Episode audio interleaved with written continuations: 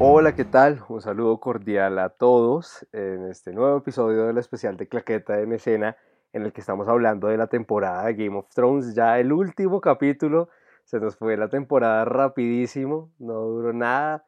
Y bueno, estoy con... Hoy sí nos acompaña más gente, ¿no, Daniel? Sí, ya por fin se animaron, como que este capítulo sí atrajo más gente para, para hablar de él. sí, es, el capítulo con más... Eh número de personas que han visto hasta el momento. Y el capítulo más pirata en este momento también en el mundo. Volvemos a tener compañía, Daniel y yo. Estamos también con Susana hoy, con Brandon. ¿Qué tal, chicos? ¿Cómo van? Bien, me alegra mucho de acompañarlos nuevamente porque el trabajo me había impedido acompañarlos en los anteriores podcasts, pero no podía perderme esto por nada del mundo. No, y es que pues un final de temporada que seguramente lo que dejó es para hablar. O sea, un montón de cosas abiertas, siento yo, también trama para desarrollar en los seis capítulos que quedan, el, quién sabe si el otro año o en el 2019, ¿no? Se dice mucho que puede ser hasta el 2019, esperemos que no, porque sí, todavía, mucho tiempo todavía no hay nada oficial, todavía no hay nada oficial, HBO todavía no ha dicho que pues es oficial que es hasta el 2019, Digamos que lo único oficial es que ya dijeron que estaban retrasados con la producción, pero pues esperar a ver si sale a finales de, del otro año. Se especula que sale a finales del otro año o comienzos, exacto. Sí, y Nicola dijo que grababan en octubre, ¿no? Brandon, ¿cómo es que se llama exactamente bien? Nicola... Mmm, bueno, con, su, con su extraño nombre, pero dijo que, que es el que interpreta a Jamie. Lannister eh, dijo que empezaban las grabaciones en octubre y que a partir de eso ellos iban a saber también qué era lo que iba a pasar en la serie. Y a partir de eso, de él también ahí spoileó que iba a estar en la siguiente temporada, ¿no? Sí, sí. Uy, porque hubo un momento de este capítulo en el que pensé que ya no iba a, a, ver, a verlo más. Pero bueno, entremos de una vez en materia porque lo que hay es un montón por hablar. Eh, este capítulo lo, lo, vamos a hacer un poco diferente, ya que fue, pues primero que todo, el capítulo más largo de lo que va la serie, 78 minutos son una hora y 18 más o menos. Eh, abarcó mucha trama, pero se centró en tres lugares específicos. Entonces vamos a empezar a hablar a partir de dos lugares. El primero, King's Landing. Y King's Landing todo arrancó con la llegada a la reunión de los personajes más importantes de toda la serie. Lo primero que nos muestran es como que ya llegó, están los Inmaculados, que como se vio como costumbre en esta temporada, se teletransportaron de Castle y Rock a King's Landing. y también vemos que llega. Uno de los grandes, de las grandes quejas de toda la temporada, que lo que hablábamos en, en capítulos anteriores, que estaban usando el armario de Harry Potter para llegar de un lado a otro. También llegan los, los Raki, ¿no? Y es como la comparación entre estos dos ejércitos que son tan fuertes y tan diferentes, como unos son eh, súper organizados y han estado toda su vida entrenando para, para pelear y, los dos Raki que son totalmente salvajes. salvajes, sí. Y la cara de, de Jamie también con eh, Bron, ¿es que se llama? sí, eh, Viéndolos también como menos mal, pues no nos vamos a, pelear otra vez con esta gente, ¿no? Eso es como, como muy... Después de esa muenda que les dieron. Ajá, como muy cómica y sarcástica esa escena de ellos dos ahí viendo semejantes ejército. es una escena, son, son escenas predecidas desde la primera temporada. Nadie le hizo el, caso al gordo. Exacto, e, eso lo, lo, habíamos hablado de que de que Robert dijo pelear con los de Rocky a campo abierto es un suicidio. Sí, solo un idiota haría eso. Así es, pues bueno, vemos a los Inmaculados y vemos la llegada de, la, todo, el séquito de Dani. Sí, todo el, team Dani. Llegan sin Dani. En barco sin Dani. Y es la primera vez que John ve King's Landing y, y tiene un diálogo muy interesante con, con Tyrion que pues que le pregunta que por qué tanta gente vive en un lugar tan pequeño y, y él explica que pues que es lo que en las ciudades se encuentra más trabajo, hay mejores oportunidades, pues digamos que otra vez Game of Thrones saca, digamos, los problemas de la vida real. Y la referencia también un poco al tema de Edad Media, porque la gente empezó a llegar a las ciudades. Y me sorprendió que decían que vivía un millón de personas en, en King's Landing. Y, y otra vez reunión de personajes, porque me encanta el momento cuando, bueno, van ellos llegando, van diciendo, oiga, tal vez la embarramos, puede que aquí acabemos todos muertos, pero cuando llega Podrick y Brienne, y Podrick tiene estos momentos con, con, Tyrion y con Bron, me parecen maravillosos. Cuando uh, Bron tiene una frase que en inglés es brutal, que le dice, creo que es Magic Dick o algo así. Sí, le hace como... Como una broma. Igual esa es otra queja, ¿no? Que de HBO los subtítulos también estuvieron muy regulares, eh, tuvieron muchos errores. Y, y, bueno. Pero eso pasa en muchas series. No sé si ustedes lo han visto, pero intentan eh, tener un lenguaje mucho menos pesado, si, si, es el caso, en la traducción. Sí, como, apto para todo público. Exacto. No, no es fiel a lo que, a lo que dice. Y, y bueno, ¿ustedes cómo sintieron el tema de que todos fueran medio caminando a la expectativa de decir, va a llegar Cersei y, y Cersei, Cersei es Cersei. no sé qué esperaban también ellos, que Cersei les dijera, ay, sí, tan bonitos, pues peleemos todos por lo mismo, ni siquiera con, con, el, con el espectro. Esta temporada vimos mucho de, de eso de, de, caminar y que, digamos, por ejemplo, cuando estuvieron en el norte, que iban caminando, y tenían estas conversaciones, otra vez lo volvemos a ver y creo que es el recurso que están usando para ahorrar escenas en otros lados y como bueno, no estamos para más locaciones, entonces caminemos y ahí ya nos ahorramos eh, nos ahorramos locaciones y que lo han usado más de una vez en esta temporada.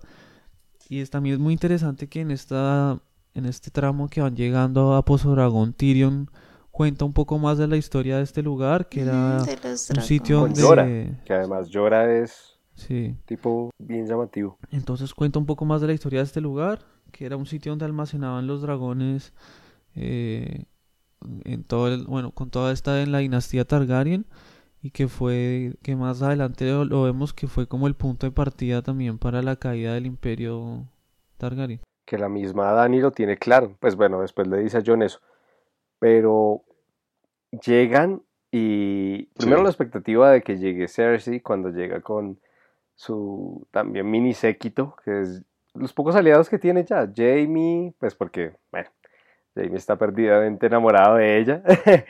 Eh, la montaña, la montaña zombie, además. La montaña zombie, sí. Y, y Quorum, ¿sí es Quorum? Eh, sí, es Quorum. Bueno, Igual también, antes de esto, el, Tyrion tiene un diálogo muy interesante con el perro, ¿no? Que, que el perro le dice, cuando están esperando que llegue Cersei, el perro le dice como, me fui aquí para no morir eh, en esta, como en esa porquería de ciudad y otra vez estoy acá. Eh, y que cada mala idea siempre viene de los Lannister y Tyrion le contesta que que eso, que cada mala idea viene de los Lannister y que siempre hay un Clegane dispuesto a hacer la realidad. Que le ejecuta. En mucha referencia, con, con, eso que usted dice, mucha referencia a temas pasados, sobre todo en estas conversaciones uno a uno. Sí, en todo este capítulo estuvo lleno de eso. Obvia referencia cuando la montaña mató a los hijos de, de Riga. Sí, pero también se nos eh, escapa una escena maravillosa que es eh, cuando se encuentran el perro con, con Brienne.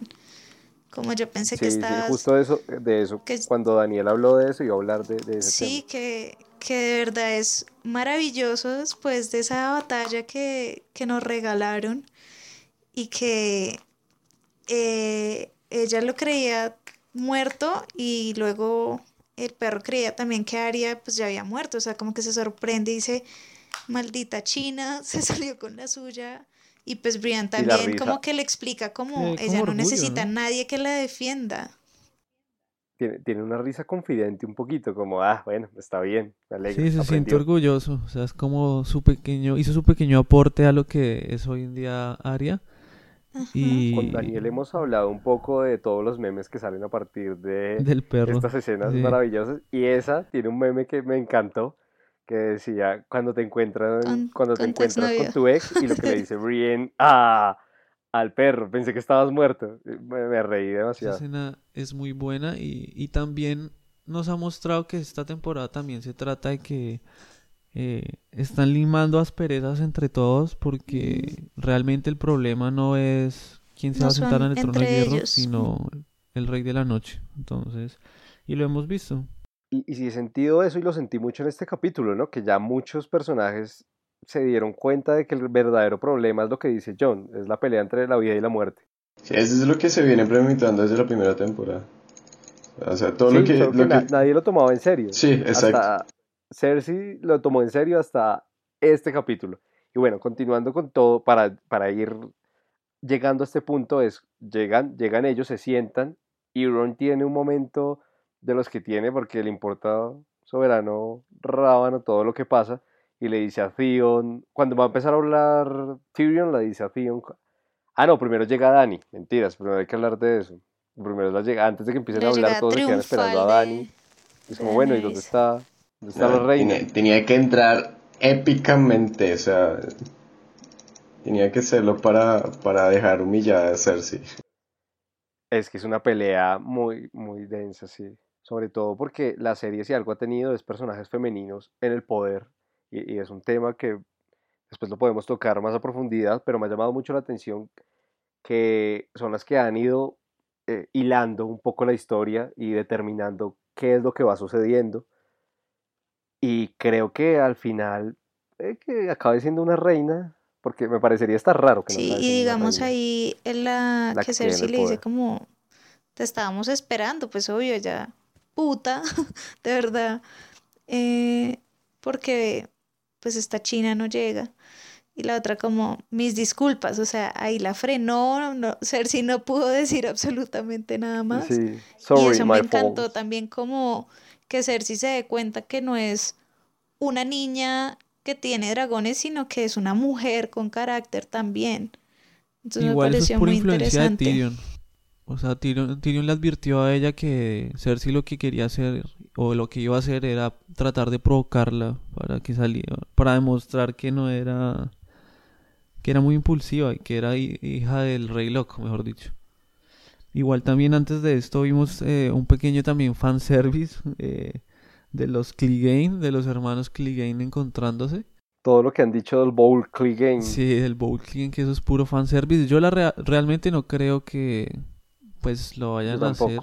O no me dio la sensación después de esa cena, porque sentí lo mismo, que el perro ya está como en otro, en otra tónica, eh, está como el, sí, está limando sus, sus asperezas con está retirado. al parecer, o sea, como que él ya sabe como hacia dónde tiene que encaminar su, su fuerza y parece que ahora todas estas visiones que tiene lo han reformado y, y le tira ahí como una medio profecía a, a su hermano que le dice como tú sabes lo que viene por ti y, tarde o temprano te va a llegar la hora, más o menos. Es que después de que el perro hizo esa pendejada de tirar la piedra allá más allá del muro, yo creo que se reformó. Creo que le sirvió para entender que no debía ser tan pendejo. No, y, su supervisión en el fuego, que es el mejor vidente que, hay que no creía nada de eso, que se burlaba de Don Darion, y mire. Entonces, sí, ahí ahora sí pasamos a la escena que usted hablaba de, de Euron Greyjoy, que empieza a interrumpir a, Tyrion. Y me da mucha risa cómo lo toma Tyrion, que le mira como a Tyrion y le dice como... Yo te había dicho que los, todos los chistes de, de los enanos ya son malos. Y más este que quiere explicarlos, le dice. Sí, no, es que primero Tyrion es un personaje extremadamente inteligente y creo que esa es una de las críticas que le tengo a la temporada, de que no sentí que hubiera sido el Tyrion inteligente de anteriores temporadas hasta no este le dieron tanto peso al personaje, o sea, creo que salvo la escena con Cersei diría que ha sido como la mejor escena de de Peter, que es el actor y es un este genio, es un crack, es un genio, es un crack total. Y, creo que no le dieron o no le sacaron el provecho que le pudieron haber sacado esta temporada. Pero bueno, siguiendo con eso, empieza, bueno, eh, tiene una escena, cuando empieza a hablar, la elocuencia que tiene Peter Dinklage es una cosa impresionante. Habla y cómo explica el tema de los caminantes blancos y se le mete John y al final dice, mire, mejor vean, ah, vean. Sí, muy badass, ¿no? Ay, yo, yo, yo aquí quiero decir una cosa y es que eh, pues antes de que el perro entrara con la caja que la deja como afuera y uno de los soldados Lannister le pregunta qué hay ahí adentro y le dijo como, como quítate, si lo abres, no sé qué, te mato yo primero, una vaina así. Eh, entonces en el momento que pues que este man trae la caja, se los juro que yo dije, maldita sea, fijo, ese estúpido soldado abrió la caja y lo dejó salir. O sea, se los juro que yo pensé en eso. no, yo alcancé a pensar que se había muerto el caminante. ah, pero eso fue. yo, también, yo también lo pensé, pero eso fue cuando, cuando ya iban a, abrirla. Yo dije, ve, este man no, no sale porque se murió. No, yo dije, no sale porque el otro le abrió la caja y se escapó, yo no sé. Yo, yo sí pensé en un pero bueno, ya podemos continuar con lo que pasó. Pero bueno, llega, llega el perro, abre la caja, bueno, pues patea la caja porque caminante no quería salir. Y las caras de Jamie y Cersei son, sobre todo la de Cersei. Sí, se da cuenta que todos los cuentos que le contaron a ella cuando era niña además que se son realidad. Al principio es como, ajá, y entonces... Eh... Y Tyrion también como que ya medio espera lo que va a pasar y se pone a analizar las caras de todos, ¿no? A ver cómo va... O sea, él está continuamente como calculando qué está pasando en, en la reunión, como para ir midiendo lo que tiene que decir. observador. Y, y bueno, es que siento que las actuaciones tanto de, de, de Lena Headey como de, de Nicola tienen unas caras que te, te, cuentan mucho. A mí me gustó mucho esa escena por los rostros, porque además hay un plano muy, muy enfocado de, de ellos. Sí, digamos, eh, pues quiero hacer aquí como un comentario de una cosa que leí, no sé si ustedes sabían, que pues antes de que pase esta escena de, de que muestran al caminante blanco y todo, eh, Bron le dice a Podrick que se vayan eh, antes de que llegue de hecho Cersei. Y yo no sabía y es que em, pues el que interpreta a Bron, que no sé su nombre, y, y Cersei, ellos tienen en sus contratos estipulados que no pueden trabajar juntos. Por ahí leí algo. Ellos fueron, sí. ellos fueron pareja, ellos fueron pareja y terminaron en súper malos términos y por eso es que nunca hemos visto que estén en la misma escena. Tienen estipulados en sus, en sus contratos se llama Jerome, Flynn. Pues que no pueden grabar escenas juntos. No tenía ni idea porque yo a él lo vi en... Ah, la enemistad detrás de cámaras. Bueno, muy interesante, porque sí, porque mira que en un momento yo pensé que era parte de la trama, sobre todo por lo que después pasa con Jamie y Cersei, que dije, bueno, de pronto es que Bron ya sabía y se va a encontrar con Jamie más adelante o algo así, y no este tema, me parece. Igual yo creo que lo van a terminar usando para, para mostrar que Bron se... Porque para mí Bron se va a King's Landing y se va con Pot y se va a terminar yendo con, con Tyrion. Eh, pues es lo que yo creo, ¿no? No creo que, o sea, según lo que seguimos viendo en el capítulo, no creo que Bron se vaya a quedar en King's porque digamos que su, razón para quedarse es Jamie. Y ya, y sí, y, sobre, y, Tyrion, que también le cae muy bien. Y pues que no, no puede grabar con su exnovia, o sea, tienen el contrato que no. Lo peor es que, eh, mira, me puso a buscar de una vez y terminaron su relación sentimental en el 2002. O sea, nada que ver se con odian, Se odian. No, dicen, no existe ninguna razón creativa para mandar al personaje de Brown a beber un rato, solo que Gire y Flame no se pueden ver ni en pintura. Bueno, un detalle súper interesante realmente. Bueno, retomando un poco de lo que veníamos con la serie, pues sale el caminante y, y John muy badass lo junto con el perro lo derriban y John les da unas clases magistrales de cómo matar a un Walker. es maravilloso. un vendedor. Ajá. Entonces tienen que empezar a hacer esto para matarlos y les ofrezco también el sí. bidragón para... Todo un vendedor. Además que le dice como que no pueden nadar, entonces este man eh, de una se, se timbra, digamos, y dice que no, que él prefiere irse. y también vemos que Quorum... Chiquis, que nada. Ah, bueno, si no nada, me Y también vemos que Quorum está maravillado, ¿no? O sea, es como... Esto es lo mío, estoy en mi... Está... Es que es lo, de él, es, lo que le gusta estoy en lo que me gusta, zombies y, y todo esto empieza como... Es que esa mano ahí moviéndose sola. esa parte es muy buena. Igual Tyrion sigue analizándolos a todos. Jamie también se ve súper asustado. La cara de Jamie es como, bueno, se acabó toda la, todo, todo, o sea, hay que matar a esta gente. Todo se fue a la M. Esta gente va a venir aquí. Claro, que guerra ni que nada. Y Brienne también tiene una cara sí, porque de... ya no los había visto. ¿Qué es esta vaina? Ajá. Y yo, yo tenía mis críticas, y sigo teniendo mis críticas sobre la expedición que hicieron más allá del muro, pero tal vez era la única manera de convencer a muchos. Yo creo que más de, pues convencer, yo creo que era la única forma de juntarlos a todos, porque sin una guerra, o sea, no, no había una forma racional de juntarlos a todos. O sea, aunque el plan es una estupidez total, porque derivó en otras cosas, eh, era la única forma racional, digamos, que era para juntar a todos, para que eh, poder lograr esta escena con todos como encaminados en un solo propósito. Sí, así es. Y continuando con, con esta este momento en, en Foso Dragón, Pozo Dragón, Pozo Dragón, llega y Cersei después de esto dice como, bueno, sí, pues obvio acepto el, la tregua que están planteando, pero como siempre Cersei se quiere salir con la suya, le dice a John, pero el rey, si no estoy mal le dice el rey del norte. Sí, sí, le dice como el rey del norte va a seguir con su tregua y no va a tomar partido en lo que pase después. A mí lo que me llama la atención de eso es que le diga el rey del norte, porque entre todo ella se considera la reina de los siete reinos, entonces como que está aceptando que, que hay un rey por allá. Igual también era porque o sea, eso no es tampoco como que ella acepta, sino porque sabe que el norte siempre ha querido su independencia, incluso más que otros reinos. Entonces está dándole a John lo que sus vasallos quieren, ¿sí? Y lo, como algo muy, tenta, muy tentativo para que él lo acepte. Y ahí John hace todo un Ned Stark y decide decir que él ya hincó la rodilla ante Dani, que es su verdadera... Además, lo, dice muy bien. No, no me acuerdo puntualmente de cómo lo dice, pero es... Yo no puedo decir mentiras y yo ya tengo una reina. La escogí reina, así que...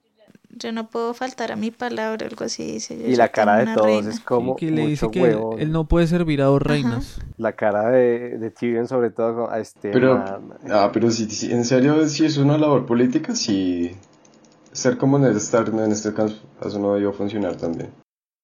No, pues Ned, a Ned le cortaron la cabeza en la primera temporada, eso no, eso no funciona tan bien, pero es así, ¿no? E, él fue criado así, al final los Stark, eh, al menos la mayoría son un poco así. Y bueno, Cersei decide irse, mientras todo su séquito, Jamie sale corriendo detrás de ella. Jamie, yo veo a Jamie, veo el amor puro. Realmente ese hombre está totalmente entregado a Cersei. Y en ese momento que se están yendo también se da una escena maravillosa que es que Brian lo, lo llama y le dice como venga, hable con su hermana y hágala entrar en razón porque no, o sea, ya la lealtad no importa.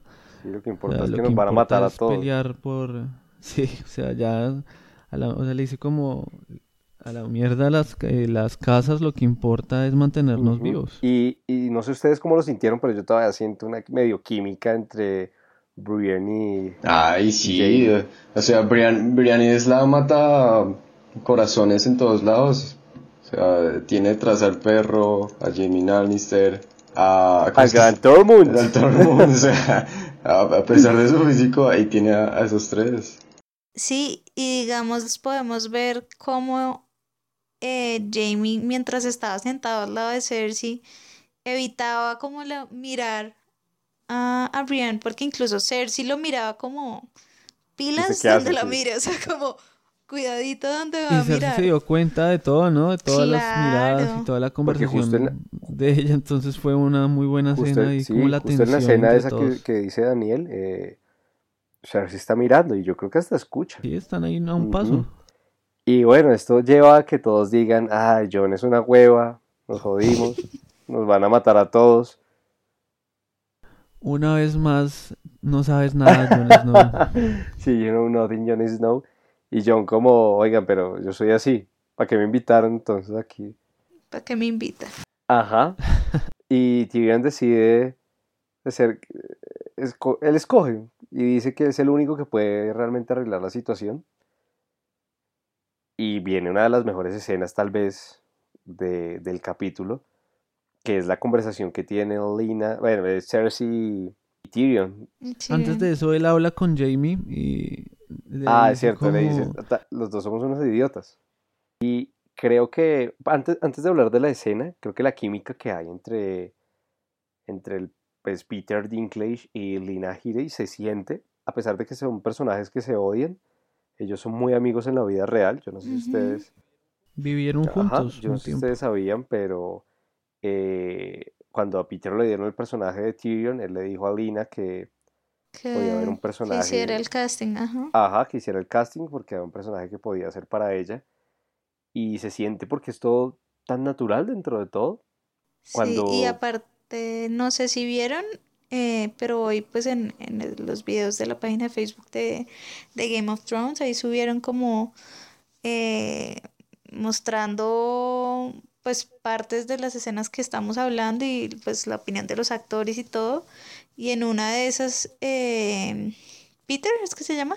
Sí. Él dice como hay un momento que pues que Cersei me mira con una cara que en la vida quisiera que, pues que mi amiga me viera así, o sea, como, para él fue como incluso duro que a pesar de que haya sido como solo cuestión de actuación, haya recibido esa mirada como, como de su amiga, o sea, lo que, lo que sí rescata mucho la, la buena amistad que tienen.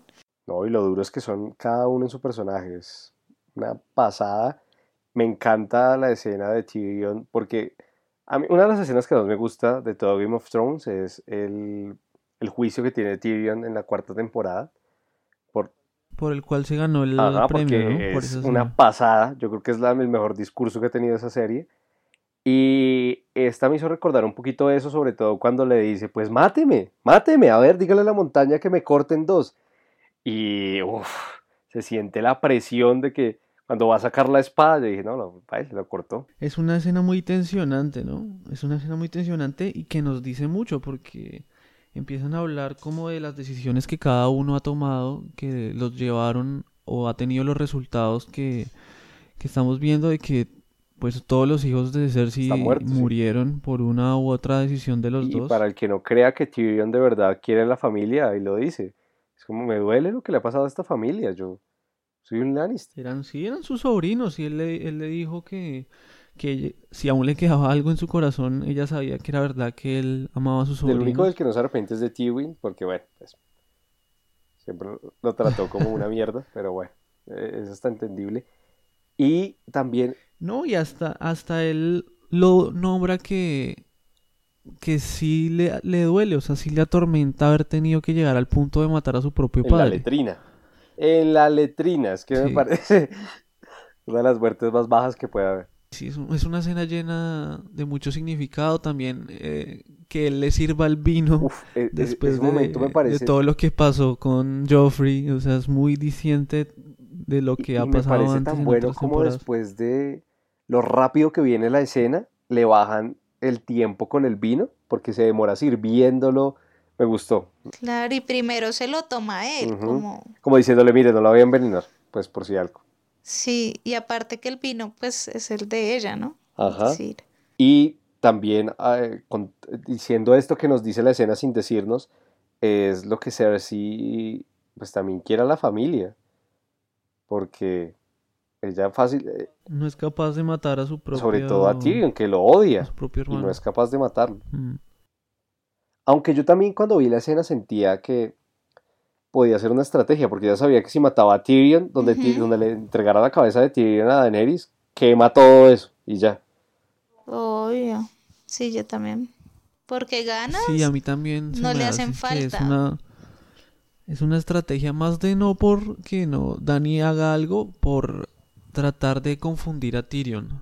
Me entiende, como de quizá mi hermana se pueda reivindicar. Sobre todo porque después ve que está embarazada, entonces. Yo creo que es más eso, como un juego para, para engañar a Tyrion. Claro, y, y de hecho, eh, pues esta escena lo comprueba que pues lo estamos diciendo ya que en bueno más adelante que vamos a hablar cuando habla con Jamie pasa todo esto con Jamie pues lo comprueba que realmente si es un engaño lo que ella le dijo y le prometió pues entre comillas a, ti. En ese momento no se ve porque la escena vuelve primero, mientras tanto, mientras Tyrion y, y Cersei hablan, eh, tenemos el momento John Eris, fanservice de, de esta primera parte en King's Landing y es Dentro de todo, la, escena es interesante por lo que cuentan, por lo que Daenerys también tiene una eh, apología a algo que ya dijo antes, que si no estoy mal dijo en... No recuerdo qué temporada fue, tal vez fue en la tercera, en la que dice los dragones no son esclavos.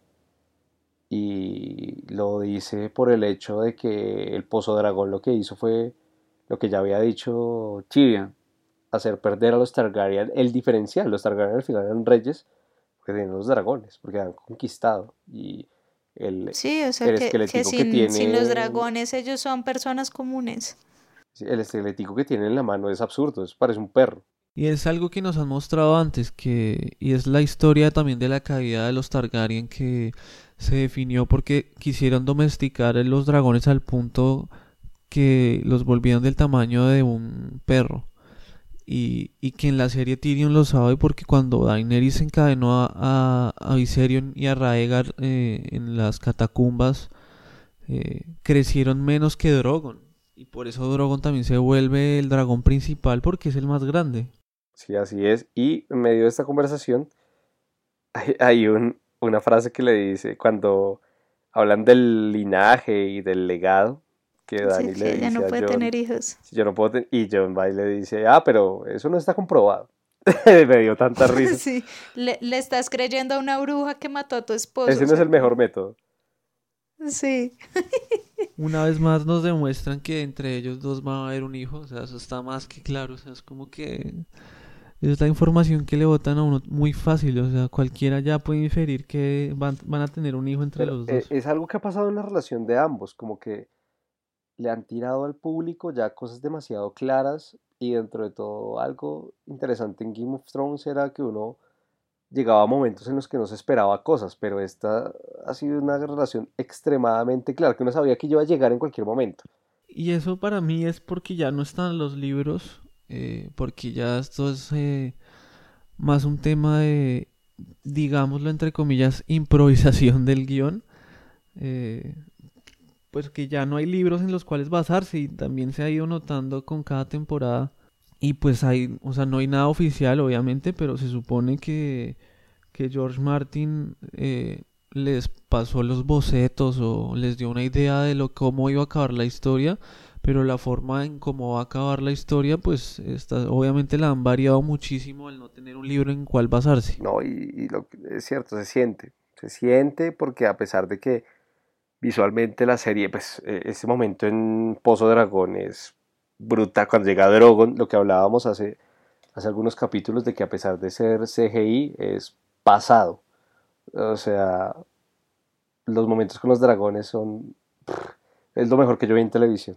Sí, es muy volado, o sea, ya es nivel cinematográfico y se nota el nivel de producción que tiene esta serie y creo que es lo mejor que tiene, o sea, entre el excelente maquillaje que tienen los Walkers y los White Walkers y todo lo que es con los dragones es impecable, es impresionante. Y como detalle, así antes de que se me escape, leí en algún lado de que esta locación de, de, Pozo Dragón es real, ¿no? Está en Sevilla. Sí, son, son ruinas reales, no es nada de, de CGI ni nada, cosa que lo hace muy interesante porque es un paisaje, bueno, y Sevilla ha sido muy utilizado, ¿no? Dorn también, fue en Sevilla, así que le ha sacado bastante partido a la ciudad española. En general, siempre tratan de, grabar en, lugares reales. Esta, esta ciudad en Croacia, donde creo que es King's Landing, es una pasada. Dubrovnik. Sí, siempre combinan lugares reales con, con CGI, Dragonstone, eh, las grabaciones en el norte en Islandia, eh, todo lo que han hecho en lo que hablábamos, Lo que hablábamos del lago congelado, ¿no? Que también había sido un lugar real en el que pusieron una pantalla blanca, pero el lago congelado existía. El, Eh, no, no. el lago como tal no existía, No, pero sí no, grabaron un lo pedazo. Sí grabaron un pedazo en Islandia y el, dra- el lago sí era en otro lado y, y falsea- o sea, era, era al aire libre, pero falsearon el lago, o sea, no era hielo y, y lo que hicieron fue regar nieve por todo lado. Bueno, confusión, confusión, pero Lo sí recuerdo que era una locación real en la que Sí, es una combinación entre una locación real a, a, digamos, algo más trabajado por producción. Sí, pero bueno, ya continuando con este, este Dragon Pit que nos dejó demasiado, llega, pues vuelve Cersei y acepta en un principio eh, traer de nuevo a, su ejército y, y ayudar con la guerra, con la gran guerra, cosa que deja pues de entrada muy tranquilos a todos, pero sin saber lo que, lo que de verdad les espera. Y continuando en, en King's Landing, porque ahí ya se acaba todo este momento de, de la gran reunión, cada uno se devuelve a su lado. Creo que la siguiente escena es Jamie, la conversación de Jamie y Cersei, ¿no? Sí, está Jamie con los abanderados y llega ella y lo llama y le dice como ¿Qué, qué estás haciendo? definitivamente él es el más estúpido de los no sé si eres estúpido o traidor. Y entonces le dejan claro que nunca ha tenido la intención de colaborar con los otros y que su verdadero plan es no hacer nada y esperar que se maten entre ellos y el que gane entre los muertos y el Team Dani eh, es el contra el que ella va a luchar eh, y espera que entre ellos se debiliten al máximo y ella con el, el Banco de Hierro y la Compañía Dorada planea pues ganar el juego Es de muy tronos. interesante la palabra que usa porque dice que los monstruos se maten. Y Jamie simplemente no lo puede creer. Yo creo que Jamie es como ya lo vi todo. Y eh, Sí, no, y, y aparte que le revela a Cersei, le dije, le dice como, en serio, eres tan bobo de creer que este tipo se fue a las Islas de Hierro. Obviamente no, o sea, el tipo se fue a recoger a, a este otro ejército que nos va a pagar el Banco de Hierro para ayudarnos. O sea, y el man es como, ¿cómo hiciste eso sin consultarme? Y pues obviamente la vieja le sacan cara que pues él técnicamente lo, que además siento que no es lo lo mismo. traicionado. Pero bueno. Y a- a- ahorita que dijiste eso, me, me hiciste acordar de que Jamie tuvo una escena, pues en ese momento, una frase en la que le dice a, a Cersei, pues mira, si ganan los muertos, pues nos mataron a todos. Y si ganan los vivos, se van a amputar porque los traicionamos y nos van a matar también. Entonces, ¿a qué carajos quieres jugar? Y pues él prefiere cumplir su palabra. Y Cersei es muy inteligente y se da cuenta que Dani ya no tiene un dragón. Entonces eso también la lleva a que pensar se pueden que, matar los dragones. que los dragones no son invencibles y que por alguna u otra razón pueden morir en la lucha en el Bueno, pero es norte. que sí, Y nadie prefiere... tiene a- al rey, a, ¿qué? al, al campeón de jabalina, Ah, claro. rey de la noche, de su lado. Sí, todavía no saben lo que está pasando con Viserion. Sí, y ahora, y acá viene la otra parte que entonces pues Jamie le dice como da la orden. O sea, pues si crees que te estoy traicionando y todo el cuento, da la orden para que me maten. Y le dice que sí, la, la, car- Y ahí la fue cara un de momento Jamie, de tensión horrible. la, o sea, la yo cara de Jamie me rompió el "Maldita alma. sea, lo mataron. Yo decía, no, lo matar. Tenía una cara además de, sobre todo, de tristeza, de que Claro, se le rompió el corazón Ajá. al man. O sea, el man nunca esperó que su hermana... lo- más que su hermana, su amor. Decía, lo dejé todo por usted, negué tres hijos, me los mataron, he dado la mano, o sea, lo ha dado todo y, y para eso, no, que al final se va, ¿no? Decide emprender el camino cuando le cae, uf, esa es una de las mejores, de los mejores planos, sobre todo combinado con la música. A mí la música de Game of Thrones, una de las canciones que más Yo creo que es la mejor serie Sí, musicalizada. increíble. una de las No- canciones no que más tengo en este tengo presente momento- es The Winds of Winter, final de la temporada anterior, que me parece es cuando eh, creo que al final, al final y también la escena cuando Cersei está quemando a todos en en King's Landing, que está demasiado bien musicalizada, pero esta le compite porque llegó el invierno a King's Landing. Y lo que Dice significa, mucho. ¿no? O sea, es muy Sí. significativo porque nunca habíamos visto el invierno en King's Landing y, y la forma en cómo nos cuentan que ha llegado el invierno es hermoso los planos en King's Landing con la música, es una secuencia Y Jamie yéndose. Y seguramente va a Winterfell, no, no, lo veo yendo para otro lado. Sí, yo creo que va hacia el norte y yo creo que va a intentar también eh, llevarse consigo la gente que, o sea, los abanderados que lo quieran seguir. Y, y llegará para unirse al Team Dani y que haya por lo menos una persona representativa de todas las casas más importantes de Westeros. Sí, sobre todo lo que nos dice es que ya Cersei quedó sola, salvo Quirion ya, ya no tiene, y la bueno, pues la montaña son zombies, ¿no? Yo no sé si cuenta o no, pero ah bueno sí, los 20.000 soldados que se vienen. La compañía dorada que viene ahora. Y la última escena, de, esa es la última escena de Cersei de esta temporada, ¿no?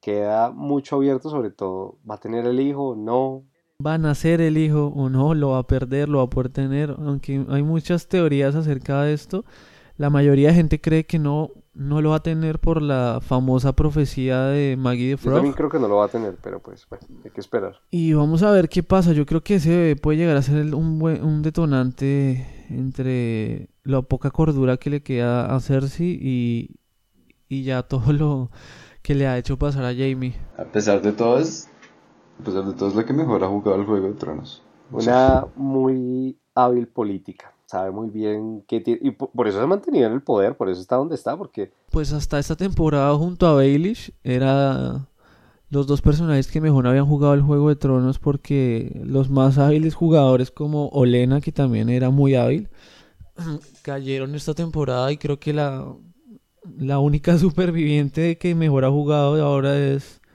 eh, es Cersei. Así es. Y así acaba todo en, King's Landing por esta temporada.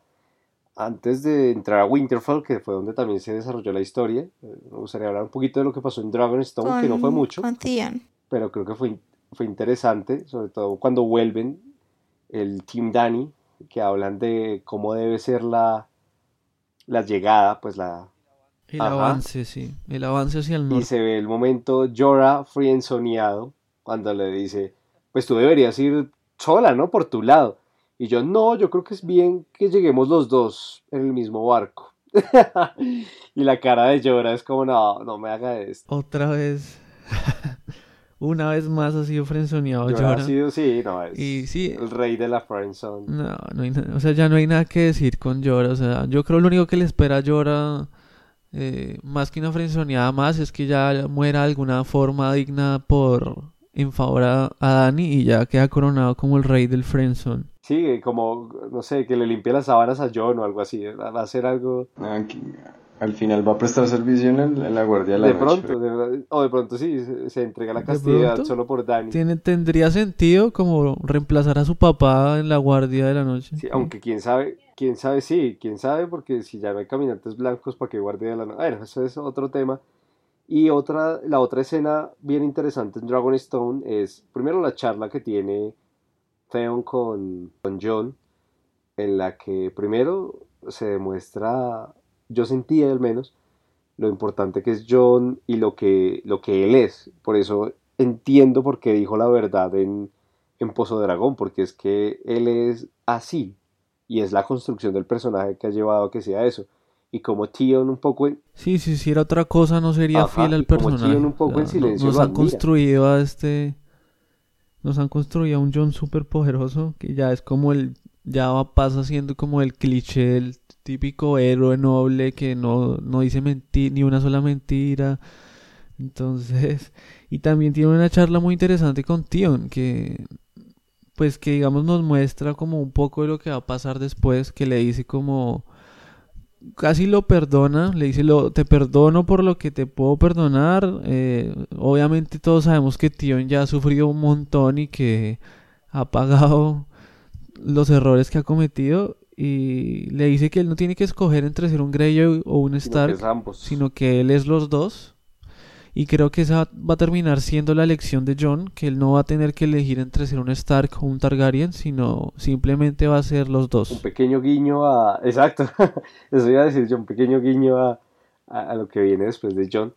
Y bueno, interesante la escena en la que por primera vez en como cinco temporadas, desde que Tion invadió Winterfell, decide otra vez eh, tener un poco de acción y luchar para ir a buscar a Yara, que le va a dar creo que le va a dar un toque interesante al personaje para la próxima temporada. Pues. Sí, yo creo que digamos nosotros, o pues al menos yo también dije que pues era obvio que el man lo habían dejado vivo era por algo. O sea, este personaje lo dejaron vivo por algo.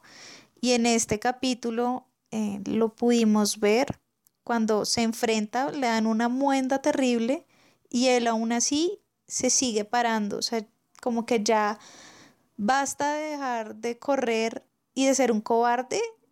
Y si me va a matar, pues que me mate a golpes.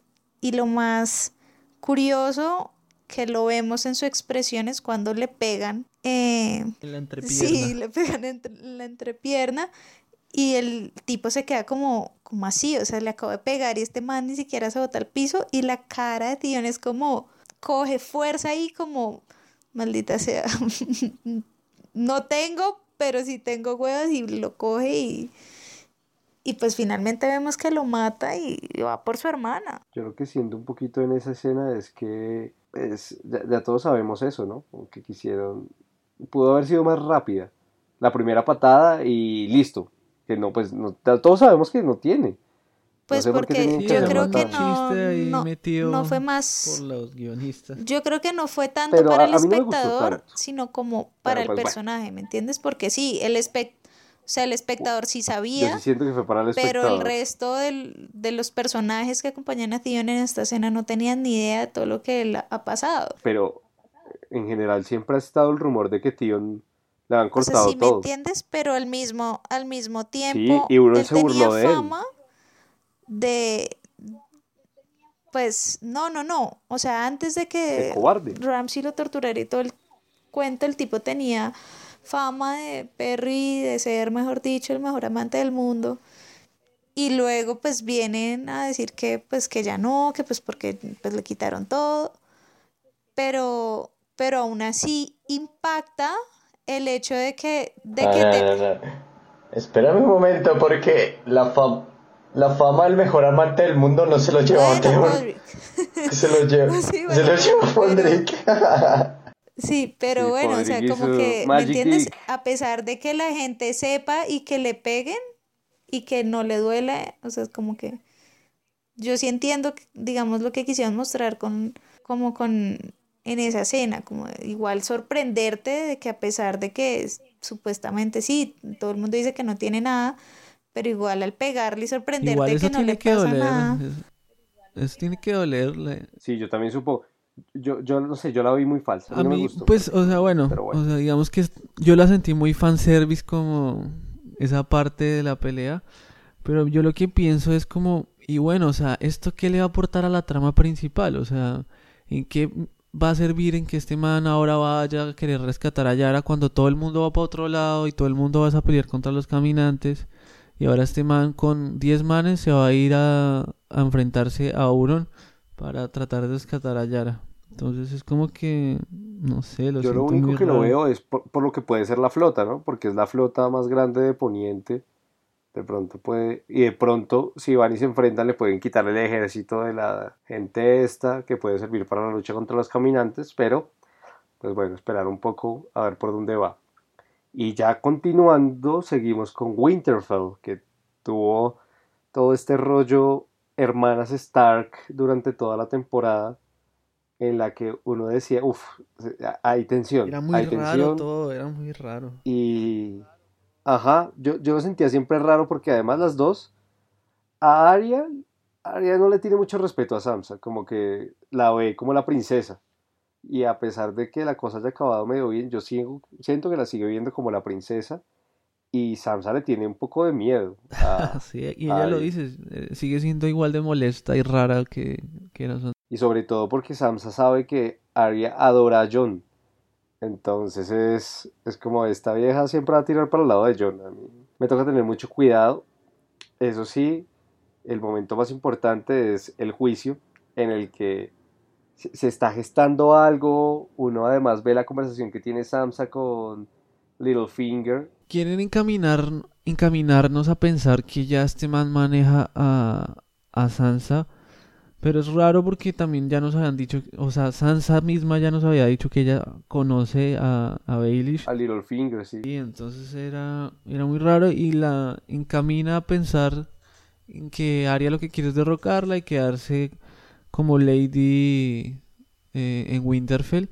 Y todo el mundo, y yo creo que hasta Sansa sabe que es lo más ridículo porque nunca, y Arya lo ha dicho un montón de veces, ella nunca ha querido eso. Entonces, creo que para mí fue muy obvio, creo que ahí sí fue eh, una ingenuidad muy, muy mal jugada de Baelish. O sea, este man jugó tan bien todas las temporadas sus cartas y, y se ensegueció con Sansa y pues... Pero de pronto fue el amor, ¿no? Él, él, siempre le dice que está, está enamorado de ella y tal vez creyó... Que la amó más que la mamá y todo. Sí, y bueno, hablando un poco de la escena, pues es un engaño que la actuación de, de Baelish es impresionante porque además cuando abre los ojos y es como no, pero venga, yo me quiero defender, eh, sáquenme de aquí, que yo no sé qué. Yo soy el Lord del Valle, eh, llévenme, escóltenme.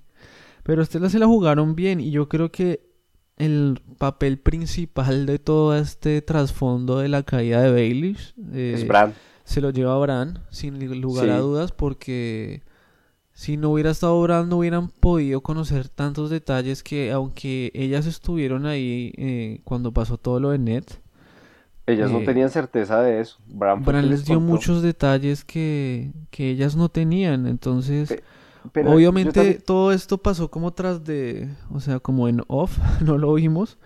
Que a mí me gusta, a mí particularmente me gusta que haya pasado en off. A mí también porque digamos, a diferencia de, pues, de Dani, a mí sí me tomó por sorpresa eh, pues esta parte del juicio, porque de verdad, tal vez porque estuvimos tan acostumbrados todas estas temporadas a que el Baelish siempre se salía con la suya por lo mismo, porque era un genio manejando todo. Era un sociópata eh, completo, sin, sin tener que arriesgar nada, o sea, el tipo nunca arriesgó nada.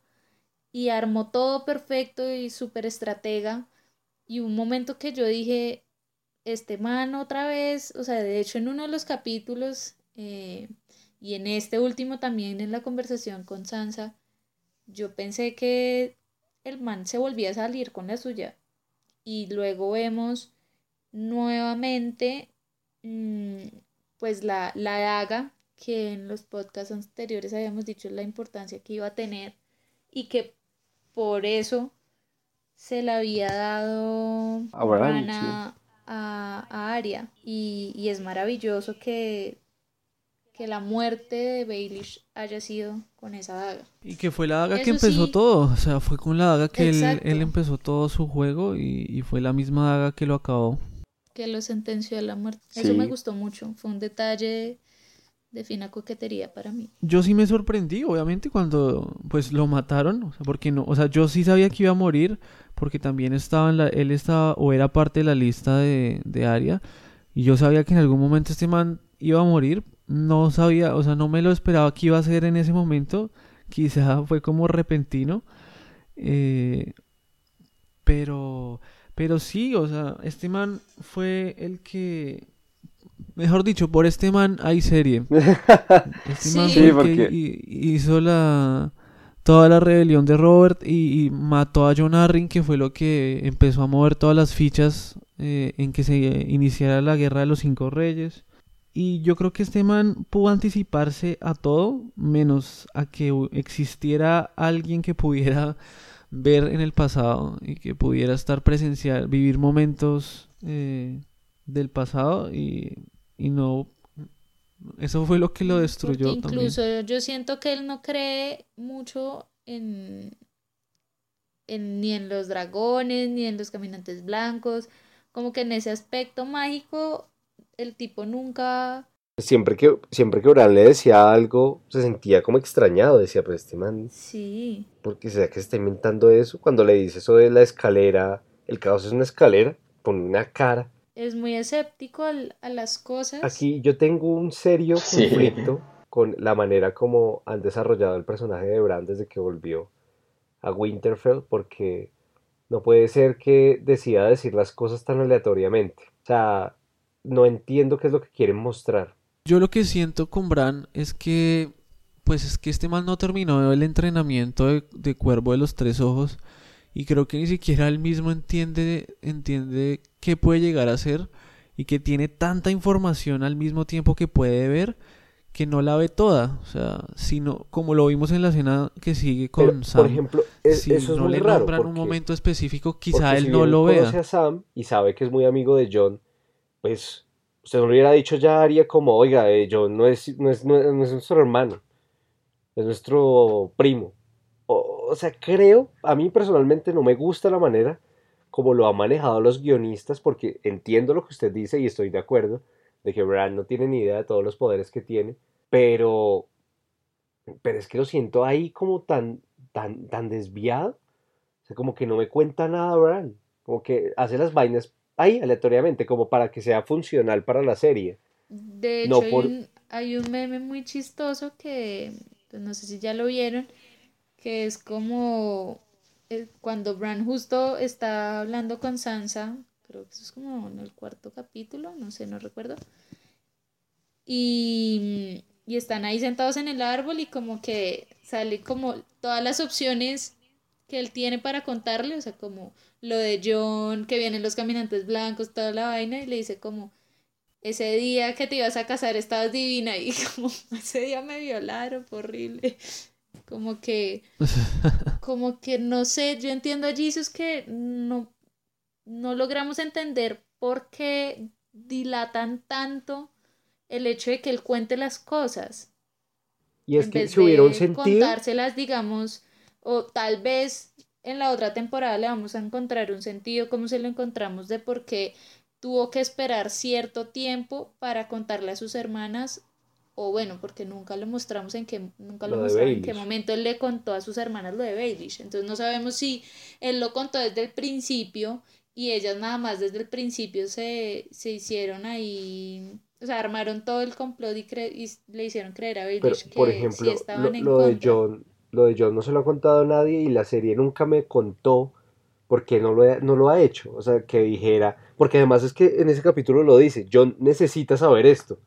Bueno, ¿y por qué no lo ha dicho entonces? O sea, es como tan acomodado Igual es que también él no se ha encontrado con con, John, pero le puede Sí, pero igual le ha oiga, mándele un le cuervo, yo mandó sé. cuervos. Sí, de un cuervo, mire, tengo que decirle algo Igual es que es una información, es una información muy importante y también puede significar en que John pueda perder todo el apoyo del Esa norte. es otra, que, bueno, pero eso lo podemos hablar ahora.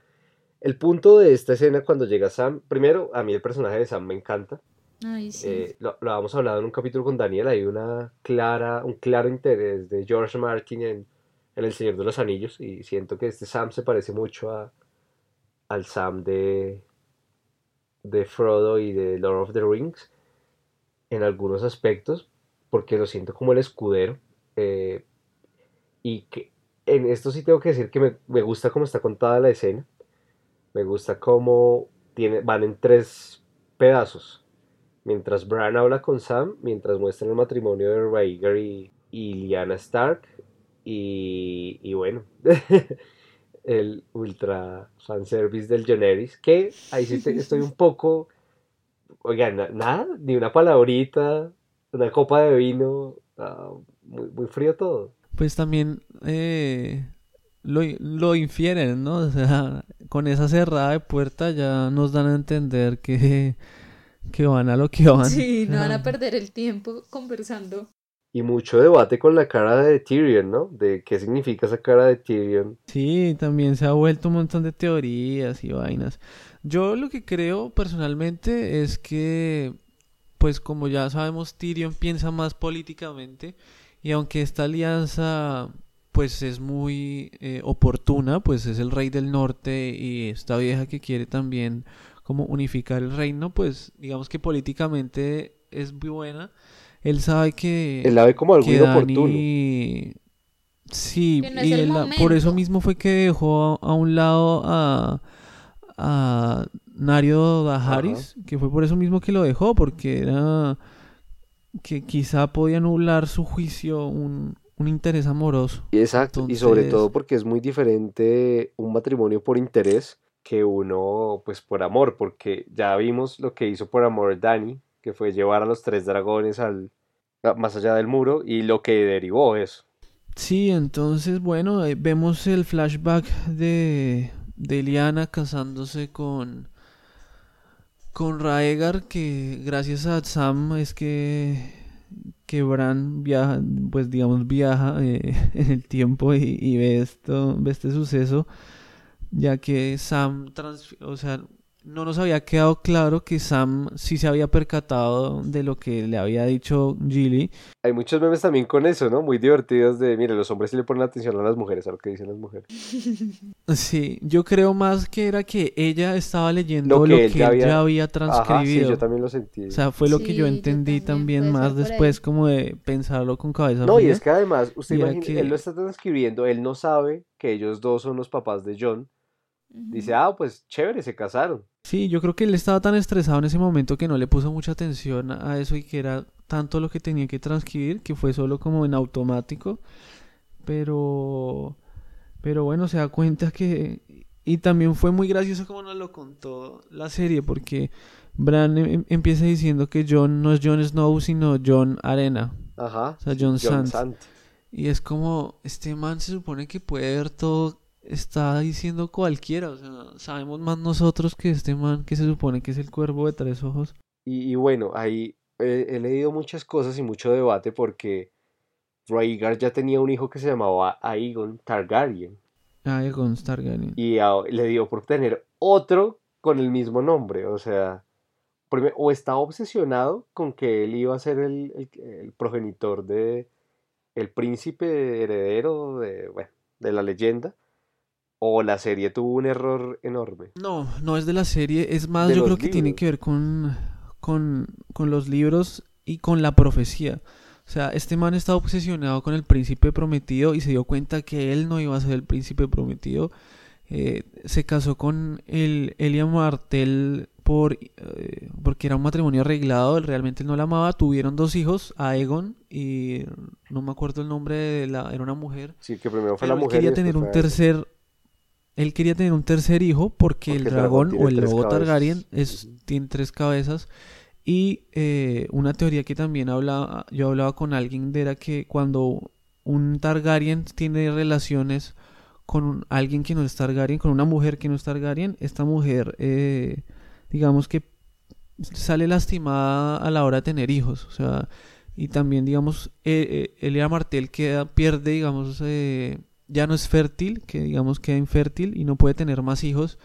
Y en eso es cuando él conoce a Lyanna Stark, se enamora de Lyanna Stark.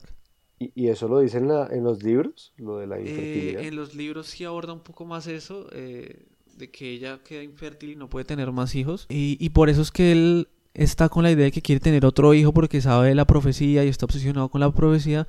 Y en eso se hace torneo, conoce a Lyanna Stark, se enamora de Lyanna Stark deja a, esta mujer porque no puede tener más hijos con ella, eh, se casa con, con Liana, lo que provoca la rebelión. En toda esa rebelión, eh, él aísla a Liana porque está embarazada.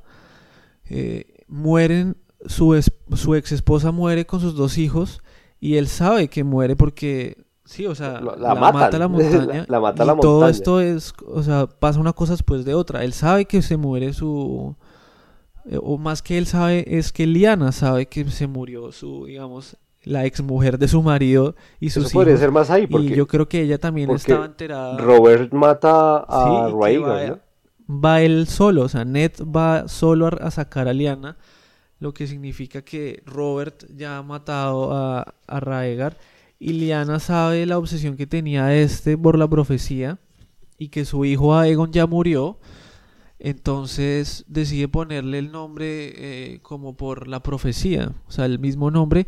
Además que el, el, Aegon que ya tuvo este man murió siendo un bebé y yo creo que para la Edad Media no creo que cuente como tal, como digamos, porque era muy bebé, o sea, no alcanzó a vivir sino pocas semanas. Entonces realmente John vendría a ser el Aegon VI en la descendencia Targaryen. Bueno, un tema, un tema bien interesante y sobre todo algo que va a marcar el camino de los próximos seis capítulos de la otra temporada. Y bueno, al final el final es por fin lo que hemos estado esperando tanto, que es la caída del muro. Además, la llegada primero a Tormund y Don Darion viendo cómo es que se aproxima el ejército de los muertos. Y, y llega Viserion, que tiene, unas tomas, unos planos para hacer CGI es, es pasado, es muy pasado. Y bueno, yo tengo aquí mis, mis pequeñas como críticas a partir de que el muro haya caído así. Pero bueno, no cayó todo el muro, cayó la esquinita del muro. Cayó una parte, pero mi, mi gran pregunta es, bueno, si, si los dragones nunca hubieran pasado, entonces nunca hubieran podido bajarse el muro. Eso quiere decir que... No, porque lo que estaba haciendo el Rey de la Noche era armar ejército y empezar a esperar que algo eh, como armarse tecnológicamente lo que pudiera hacerlo pasar. Pues es una escena interesantísima. Eh, queda la gran duda de si Tormund está vivo o muerto. Pues, espero que esté vivo porque me cae muy bien. Puede que esté muy mal herido y, lo veamos morir al comienzo del primer capítulo de la octava, pero lo que nos hemos visto en todas las series. Si usted no ve morir un personaje, no está muerto.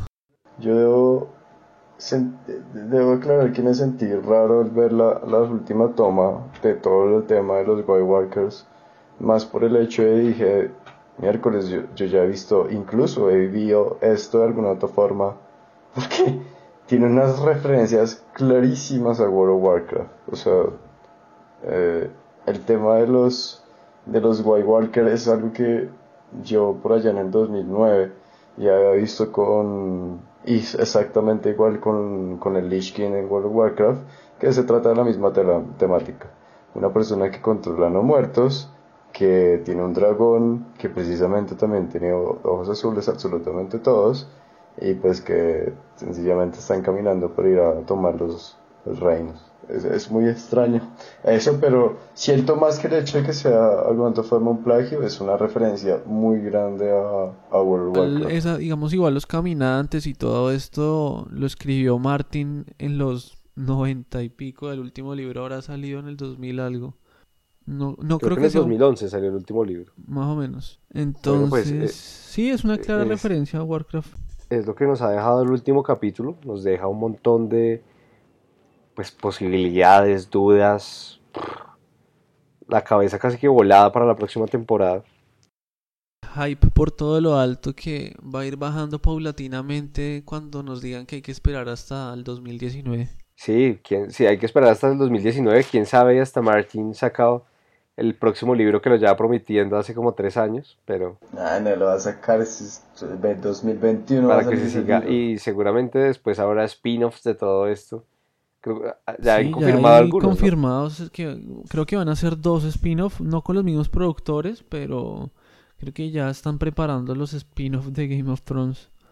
Además que es un universo muy amplio, o sea, claramente pueden hacer eh, sacar muchas historias, hay mucho que contar, todo lo de la dinastía Targaryen, eh, la guerra de, de la rebelión de Robert, eh, toda la historia de cómo se formó Poniente, hay mucho que abarcar. Eh, y también creo que mm, está confirmado que mientras sale la nueva, pues, la próxima temporada, van a pasar como grabaron la séptima temporada, como todo toda la producción que, que tuvieron que hacer para realizar semejantes escenografías en esas locaciones y todo digamos que hemos podido ver algunos videos de unos 12 15 minutos en la página oficial en Facebook de Game of Thrones de el nivel de producción y, y las intervenciones de, de los productores del director de los actores pero creo que van a ser una como más amplia con pues estas mismas intervenciones y explicando todo lo que hicieron para lograr las escenas, lo cual a mí personalmente me fascinaría ver porque como pues yo les he comentado la parte de la producción a mí me enloquece. Entonces, ver de verdad todo lo que tuvieron que hacer, cómo adecuaban las locaciones, creaban nuevas escenografías, el vestuario, todo tenía que estar perfectamente sincronizado porque era una sola toma. Eso a mí me parece maravilloso. Entonces, pues ojalá, ojalá sí sea cierto y, que podamos ver también la calidad de cómo graban esta serie. Pensando en eso, eh, han sido muchos los intentos de querer, querer distribuir este tipo de contenidos, ¿no? Recuerdo el After the Thrones, que, creo que no funcionó tan bien, pero esto de la producción puede ser interesante. Eh, pero bueno, ya, ya tendremos un capítulo en el que hablaremos mejor un poco de lo que dejó la temporada y de lo que esperamos para la octava temporada, de lo que eh, creemos que podría llegar entonces, a Sí, pues digamos que eh, vamos a tener un podcast en el que vamos a hablar más de lo que nos dejó esta temporada y lo que esperamos o nuestras teorías acerca de, la siguiente temporada. Y nada, invitarlos a que nos sigan en nuestro Facebook, en Instagram. Eh, Claqueta en Escena está disponible en iBox, iTunes, Audioboom y recientemente en Tuning para que nos escuchen en la plataforma que más les guste. Y también en YouTube para el que esté acostumbrado a escuchar contenidos, subimos los podcasts para que también nos cuenten qué opinan y bueno, nos, digan ustedes qué les ha parecido toda la temporada que pues, sigue manejando lo que es Game of Thrones, pero lo que hablamos casi que durante todo el capítulo, se siente un poco que se ha desligado mucho de los libros y no tiene una guía clara de lo que podría llegar a ser. Entonces les mandamos un saludo y quedamos conectados para el último capítulo del especial de Game of Thrones. Hasta luego. Chao.